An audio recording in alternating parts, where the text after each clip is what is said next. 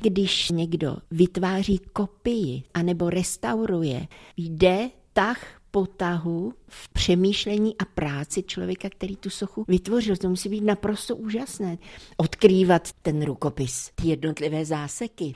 Brown sekal tím způsobem, že zanechával stopy takového skicovitého, jen lehce načrtnutého rukopisu. Kateřina Adamcová, historička umění. V ateliéru Vojty Adamce a Aleše Jona sekaná kopie.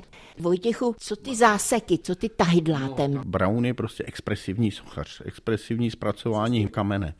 Tvořil pod silným tlakem, pod silnou emocí. Prostě ta hmota téměř jako kdyby to byla hlína. A představte si, že to jsou nejtvrdší pískovce v Čechách. Ten, z kterého je tvořen Kux, to je štanovický pískovec, a pod těma jeho úderama dláta se to vlní, svíjí, probírá to, jo, perforuje.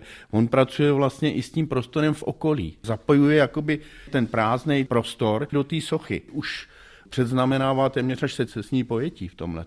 A když vezmete do ruky dláto a zkusíte si to sama, zjistíte, že narazíte. Před sebou máte materiál, který má ohromnou tvrdost, odskakují z toho jiskry, žere to nářadí jo, a říkáte si, jak to ten chlap pro boha mohl dělat protože to vám mizí dláto, špičák vám mizí přímo před očima. Vy tam vidíte na tom Garinovi a Onufriovi tahy, který má třeba až metr, ta úderová, to tažení, až metr dílky. Jo, no to je neuvěřitelný, to je prostě neuvěřitelný, co ten člověk dokázal. A přitom krajka závoj přes tvář. Filigrán úžasný. Cudnost z řadicností na koksu. No, to je něco neopakovatelného. Prostě jsou dynamický úseky a oproti tomu až lirická nota. A který ten Brown vám tak nejvíc přirostl k srdci?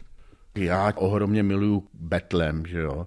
Miluju Anděla Gloria, protože měli jsme ho v rukách. Ale Juda Tadeáš, krucifix v plasech, tam je zase v tvrdém dřevě.